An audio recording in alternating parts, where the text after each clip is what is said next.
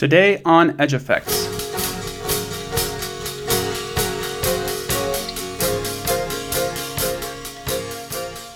Water is central to the late 19th century in, Yeah. in the most basic sense. People need water to drink, and people need water to dispose of their waste. And on a, a real simple level, you can't do both in the same body of water, but Americans try. Historian Jesse Gant speaks with Richard White, author of the new book, The Republic for Which It Stands The United States During Reconstruction and the Gilded Age, 1865 through 1896. They discuss relationships among the period's changing economic order, government structure, impending environmental crises, and national concern over preserving the idea of home.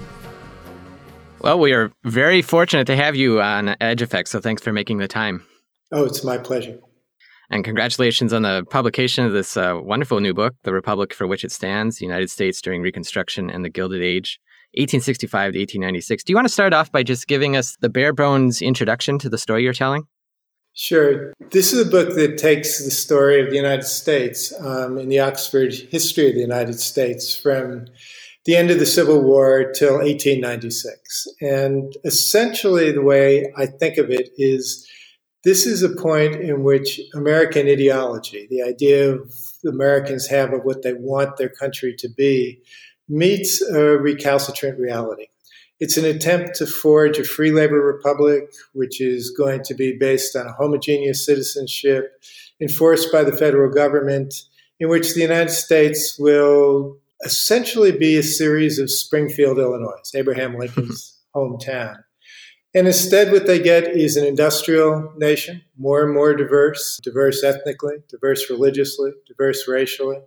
And it is not going to be the world that they imagined. It's going to be an industrial society. And in many ways, what I see taking shape is our modern world. And it's taking shape in a way that nobody ever would have anticipated in 1865. Do you want to comment a little bit on, on how you see this book comparing to the existing studies of the period we already have? Sure. When I was in graduate school, which was a Mhm. long time ago now, the, the standard account of this period was really Robert Wiebe's Search for Order. And Robert Wiebe stipulated a very different world than the one that I see. He saw a world of island communities, unattached. He was talking about the creation of a national society. He's talking about the whole period as essentially leading up to the rise of progressivism. He carries the story into the 1920s. The other major account was Richard Hofstadter in a couple of books, The American Political Tradition and Social Darwinism. And in many ways, what he sees is a, as a kind of liberalism, which will go down to defeat, but he sees as having far more power than I ever did. And, and certainly social Darwinism um, never has the influence that Hofstadter attributed to it. So when I was in graduate school, that was how the field stood. And the thing is, is that particularly in regard to Wiebe, that book was so influential that it pretty much stopped discussion. There for a Hmm. long time was not a lot of serious consideration of the Gilded Age. People read Hmm. Wiebe, and Wiebe told the story, and that was it. The reconsideration begins with books like Nell Painter's Standing at Armageddon, where Nell Painter begins to add in the class and racial conflict of the period, and um, Jackson Lears Rebirth of a Nation, where, where Jackson Lears takes essentially Wiebe's political framework but adds to it a kind of cultural crisis. So these are the versions that were um, in play when I started writing this. And I don't take a lot from Wiebe. I don't take a lot from Hofstadter, but clearly Painter and Lears inform my account. My account ends up being quite different because, first of all, I see the United States as already a national society. I see the Civil War as a, as a conflict over nationalism and the triumph of nationalism. So, where Wiebe's talking about a world which is fragmented, I see a world which has already been unified in many ways by the Civil War. The kinds of trends that Hofstadter talked about, especially liberalism, I see liberalism as a strong ideological force, but really as a dying political force. And I talk about the decline of liberalism throughout the book. Um, what I add to Painter and Lears is I try to give a larger, more integrated account around the rise of capitalism. I bring in popular culture. I bring in various regions of the country. And I look at the ways in which the American state, not in a European sense, but in a quite particular American sense, is getting more and more power. So I try for an integration, which is not just one single theme, but the multiple themes historians have developed over the last 15 or 20 years. So, as you're navigating this complicated historiography, you're looking out from the world of 1865 across the next several decades of, of U.S. history, and you're thinking on a continental scale for the for the sort of spatial aspects of your story. It's quite a challenging task. Can you talk a little bit about the the challenges this book presented as you were writing and researching it? The United States is really in 1865 imagining itself as a world in which the old antebellum world has now failed the, the dispute between the North and South, as far as the Republican Party is concerned, is settled. It's going to be a strong centralized federal government. It's going to be a uniform set of rights. But what does that mean? I mean, how exactly do you begin to project federal authority and protect citizenship as a national whole in what are really three distinct parts of the country? In industrial Northeast, or Northeast is not yet industrial, but is industrializing a South which is really ravaged and defeated, and a West which the United States has claimed for a very long time but has not occupied. So you'll take these this set of single ideals and you apply them to three different regions, and they will work out quite differently in each place. That's why I've, I've come to adopt Elliott West's idea of a greater reconstruction. What's taking place here is, is an attempt to make over the West and the South in the image of the North and Midwest. The problem is the image of the North and Midwest is frozen in about 1865, and all around them, the North and Midwest is already in the midst of great change. And this makes it a very volatile and confusing situation for the next 30 years. Yeah, I was really struck by the the framing and the and the usage of of the the way you use the term greater reconstruction in this book and the varieties of regional scales that are that are being engaged with. You had a few points in the book where you talk about the kind of limits of the transnational in thinking about these problems. Can you say more about that? Yeah, I mean, one of the things that's fascinated me for the last really 20 years has been the issue of scale. What mm-hmm. scale do we write on? The local, the regional, the national, the transnational. Right.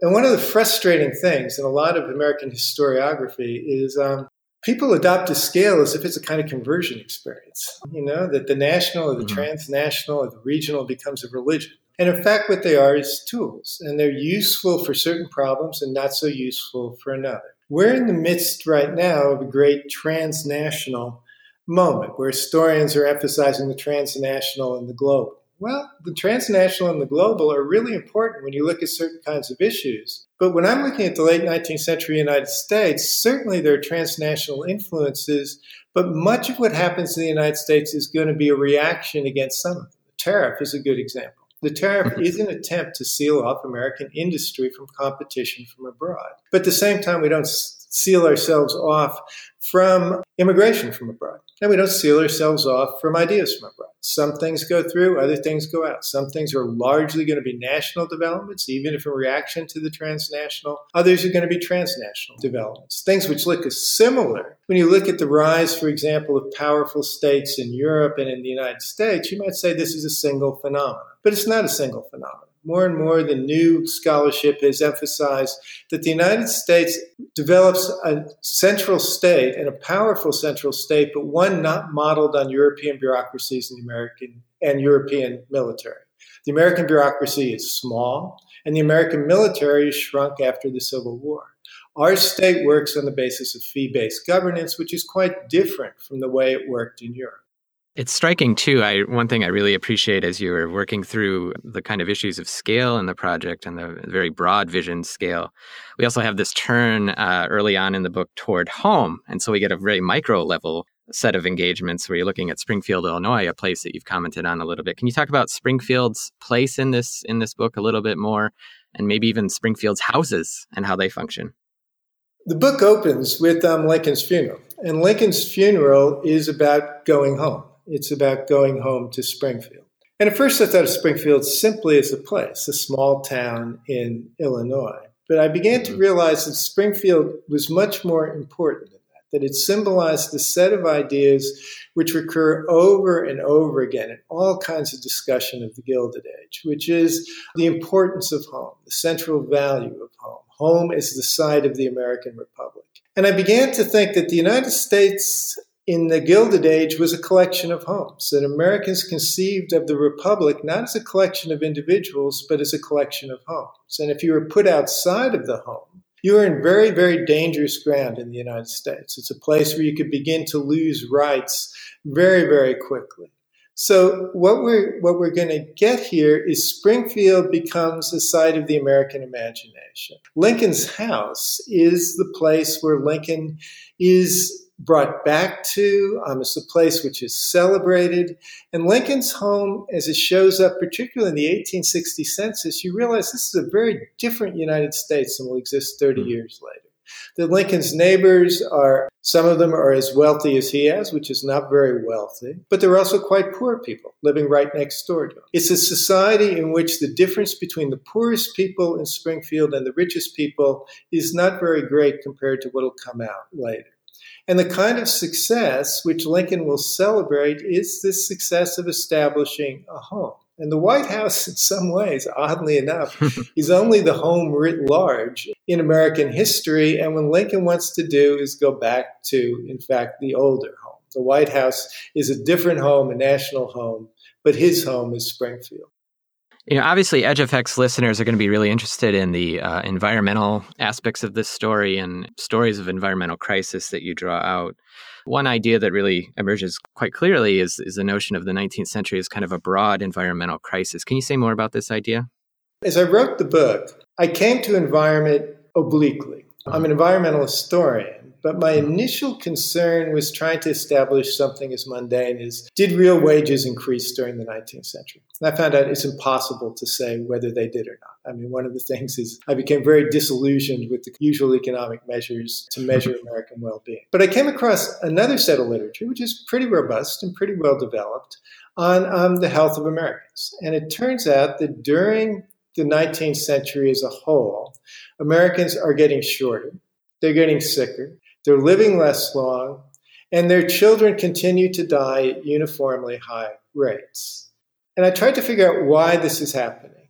And it turns out to be a quite complicated story. The easy answer for before the Civil War is tuberculosis. But tuberculosis is gradually being brought under more control, but never under complete control after the Civil after the Civil War, the argument seems to be that what is happening is not only urbanization, but in other parts of the United States, the decline in water quality, the spread of diseases, particularly waterborne diseases, is having an immense effect on American health and American well being.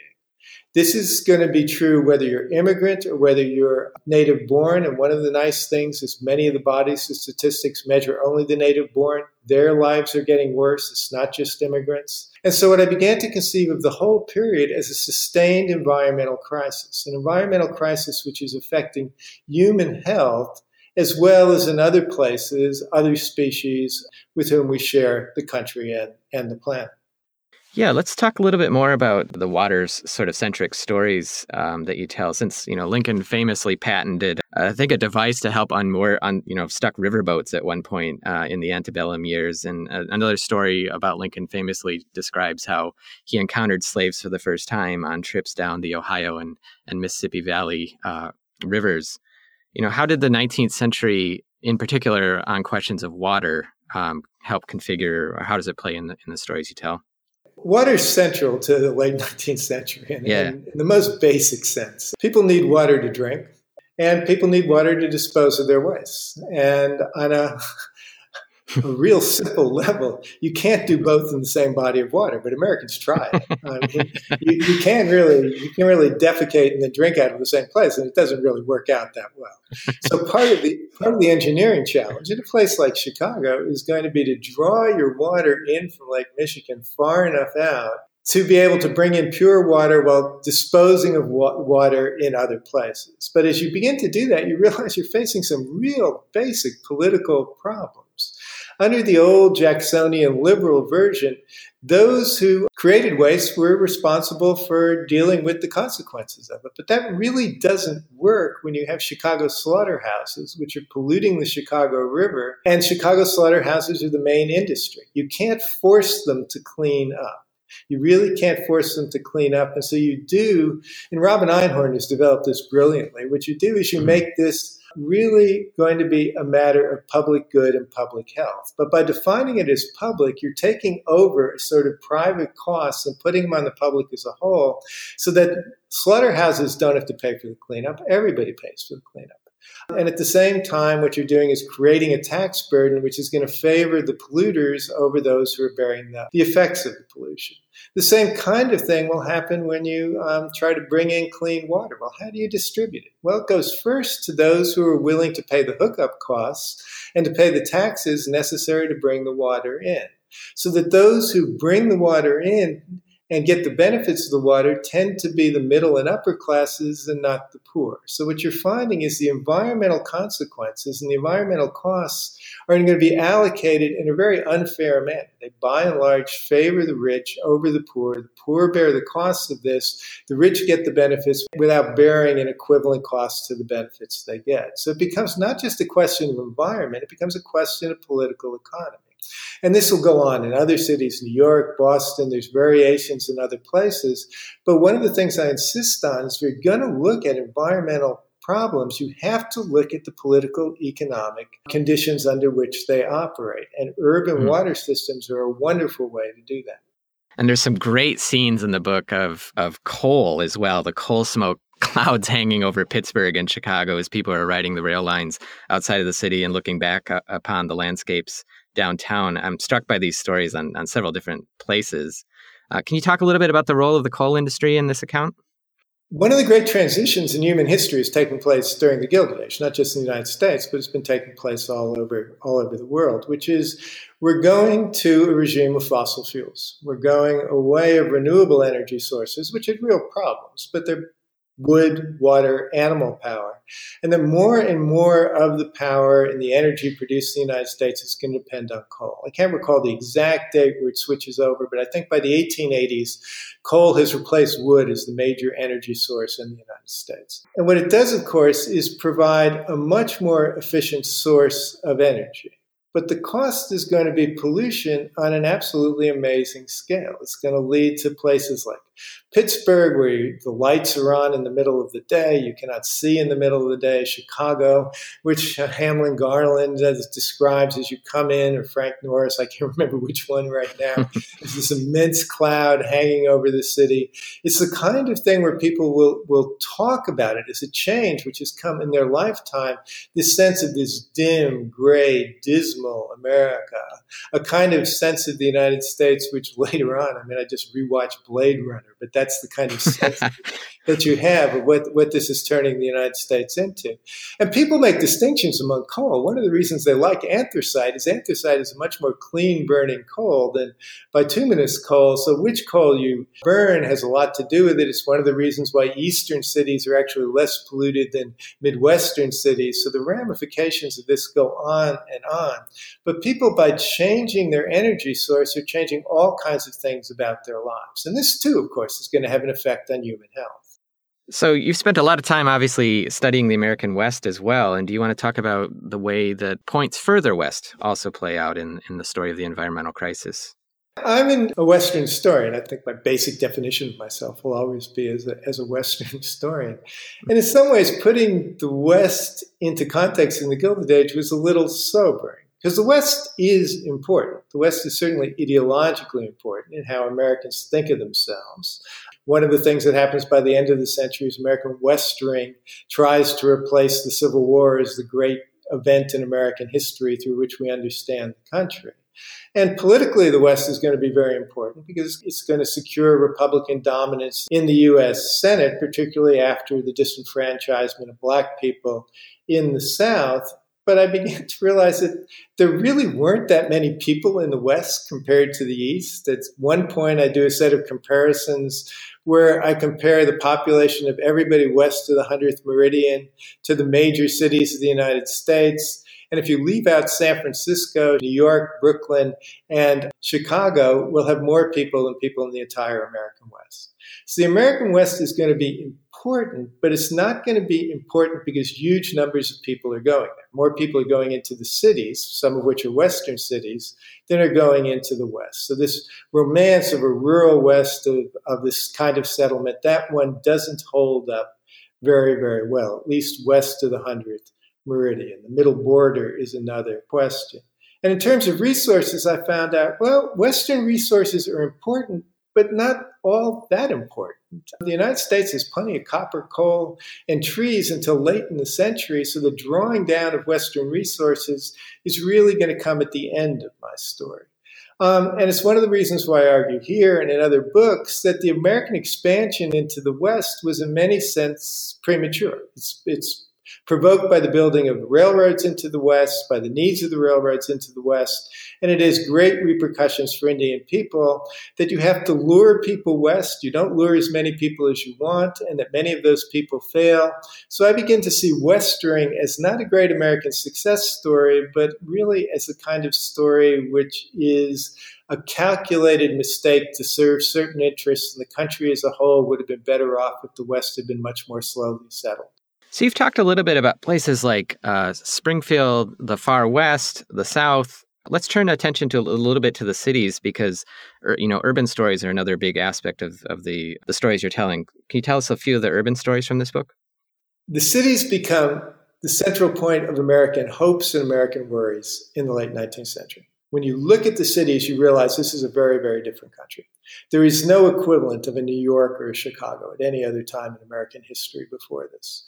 And when they look at the cities, they begin to see a strangeness. And the strangeness is going to be in part because of immigration, but you can't say it's only immigration because immigrants spread all over the United States. In a place like Wisconsin, the Dakotas are, are heavily immigrant. But when you go into um, New York or Chicago, you see a concentration of immigrants and many different kinds of immigrants speaking many different languages. You also see an inequality which shocks Americans. You hmm. see a kind of place where there's going to be both mansions and poverty, the worst tenements the United States has ever seen, and they can be literally within a quarter of a mile or a mile of each other. You see incredible crowding. You see children on the street. And at the same time, you're seeing an incredible productivity. The ability of the United States to begin to manufacture goods, to begin to change things on a scale that people had never imagined. The height of the buildings, the transportation systems, the new urban infrastructures. All of these things are brand new and awe inspiring. And so the American reaction to this is going to be a, a, mixture of hope and dread. And really, the whole Gilded Age is really just about hope and dread. It's this these dystopian fan, fantasies and um, these utopian fantasies. What are uh, some of the things that surprised you in, in conducting and, and researching and writing this book? One of the, we've mentioned a couple of them. One of them yeah. is the centrality of the home. The home is hiding in plain sight it's one of the things that happens when I write any sort of history book. About about halfway through, it occurs to my, me that I'm an idiot. Um, that that I've, I've, I've, been looking at this word over and over again. People say home. People say home. People talk about the home, and I pay no attention to home. I start paying attention to the home. It's like a key which unlocks the whole period. That's how Americans judged whether a change was good or bad. Its effect on the home. That's how people judged whether people were Americans or not Americans whether in fact they lived in what um, the dominant society considers a suitable home. This becomes the key for me for understanding a whole section of American values throughout this whole period. So one of the things that surprised me was the centrality of the home, which I regard as the as one of the central themes of the book. The other one, which is based on a kind of new scholarship that's coming out largely in political science, but also among historians, is the nature of governance. One of the mistakes I think historians have made is trying to argue about the American state, thinking, well, a real state, we've got to look like Germany, we've got to look like France, we've got to have a bureaucracy, we've got to have a large standing army. Well, we don't have much of a bureaucracy, we don't have a large standing army, therefore, we much have a weak state, as the older argument with a country of parties and courts. But we're not. What we have is quite robust ability of the federal government to begin to impose its will, but it does through so through fee-based governance. governments. Fee based governments is paying people, whether you're a postmaster, whether you're a sheriff, whether you're a revenue agent. I mean, it goes on and on, whether you're a customs agent. You get a fee or you get a portion of the goods that you um, can tax or assess. We do things by subsidy. We do things by leasing them out. We use the churches as agents for governing Indians. We give corporations large subsidies to build railroads. So we have a style of governance which is based on the granting of fees and the granting of subsidies. And it is no wonder that we turn into one of the most corrupt nations in the world. One of the odd things about all this, of course, is that in many ways we're returning to that, uh, utterly ignoring the lessons of the 19th century where Americans rejected government for profit. Because if you make government office profitable, people are going to seek the maximum profit. When people seek the maximum profit, the government is going to be corrupt. And that is what happened. And how that worked out is one of the things that really surprised me. And the third thing that surprised me, I mean, I'm, I'm maybe easily surprised, but not in this case, it was what the American dream consists of. When I teach American history, my students always talk about the American dream. And so I'm often a little puzzled by what they mean when they say American dream. As far as I can tell, they think that if you come to the United States and you work hard and if things break your way, you can be fabulously wealthy. You know, you can be Bill mm-hmm. Gates or whoever. And maybe that's what Americans now think of the American dream, but it's certainly not what they thought about it in the 19th century. In the 19th century, though they didn't use the phrase, they used a similar one. That in the United States, you could get a competence or a competency. And a competency is enough money that you can support yourself and your family, put some aside for hard times and old age, give your children a start in life. And when you've achieved that, you've had enough. I mean, is enough is a word that meant something in the 19th century in a way it doesn't in the mm-hmm. 21st century. That the simple accumulation of wealth is not the point of life. And furthermore, they thought that the American economy was judged not by its ability to produce goods, particularly if those were poorly distributed, its ability to sustain the American Republic. The Republican economy will produce citizens who have a competency who will sustain the Republic. So their whole judgment of what a good economy was and what their own individual success was is very different from today. And I found that quite appealing and quite surprising.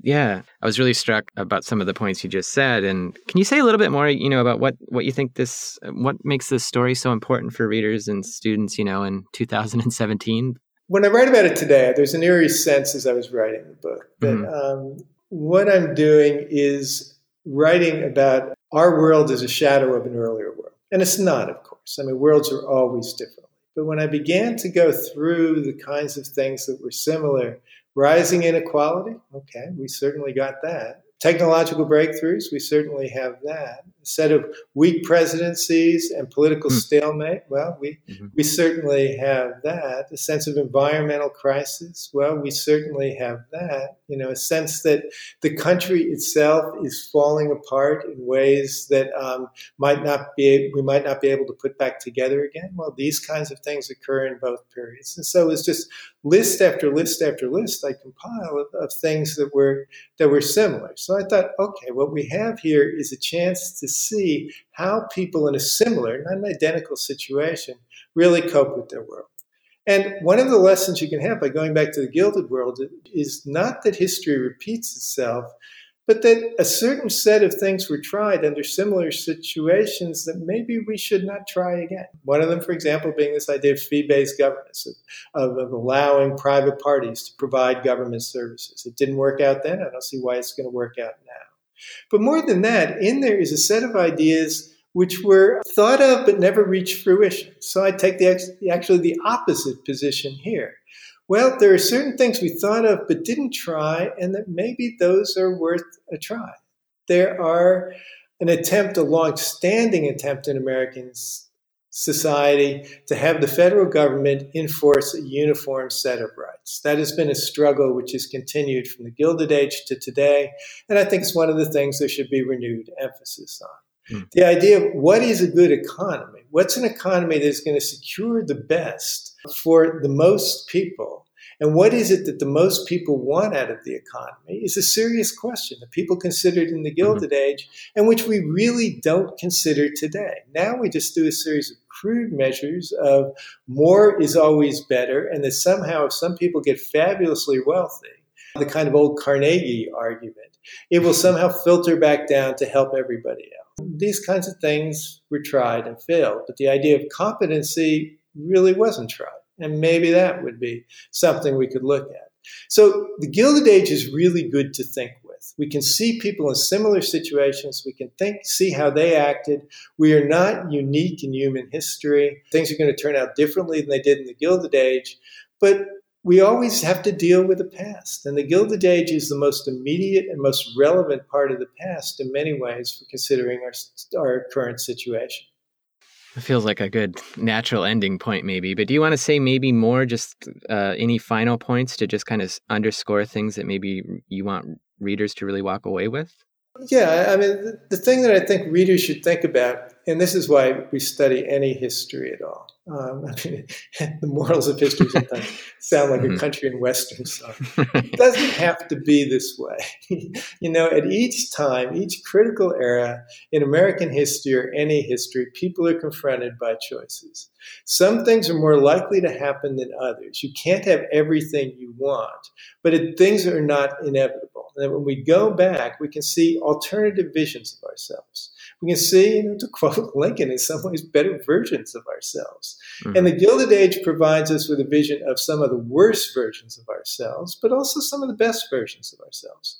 And by looking at that, we can begin to evaluate our own situation and begin to think as much as possible about okay, what is the world that we really want to leave to our children? What is the world that we want to shape that 100 years from now, when people look back on it and try to look at what is really the second Gilded Age, they think, okay, they really screwed this up. But in there, in there is an attempt to really do something which can still succeed.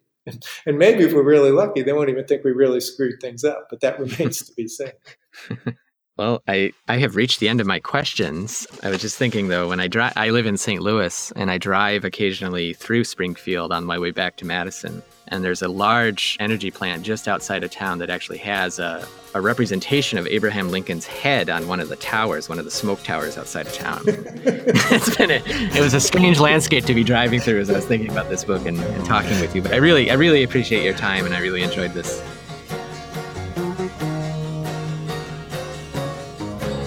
That was historian Jesse Gant speaking with Richard White, professor of American history at Stanford University. They discuss his new book, The Republic for Which It Stands The United States During Reconstruction and the Gilded Age, 1865 to 1896. He's also the author of Railroaded The Transcontinentals and the Making of Modern America, available now from W. W. Norton and Company. You've been listening to Edge Effects, a production of CHE, the Center for Culture, History, and Environment in the Nelson Institute for Environmental Studies at the University of Wisconsin Madison. Today's episode was produced by Sarah Thomas, Brian Hamilton, and me, Adam Bierman. The music you're hearing is by Julian Lynch. We'll be back soon with episodes featuring historian Megan Raby and executive director of the Land Loss Prevention Project, Savi Horne. You can get all of our episodes sent straight to your computer or mobile device by subscribing to the Edge Effects podcast in Apple Podcasts, Google Play, Stitcher, or TuneIn. If you like the show, please leave us a rating and a review. That really helps connect us to new listeners. You can also follow us on Twitter at EdgeEffectsMag. And as always, keep up with the steady flow of great content about cultural and environmental change across the full sweep of human history at edgeeffects.net.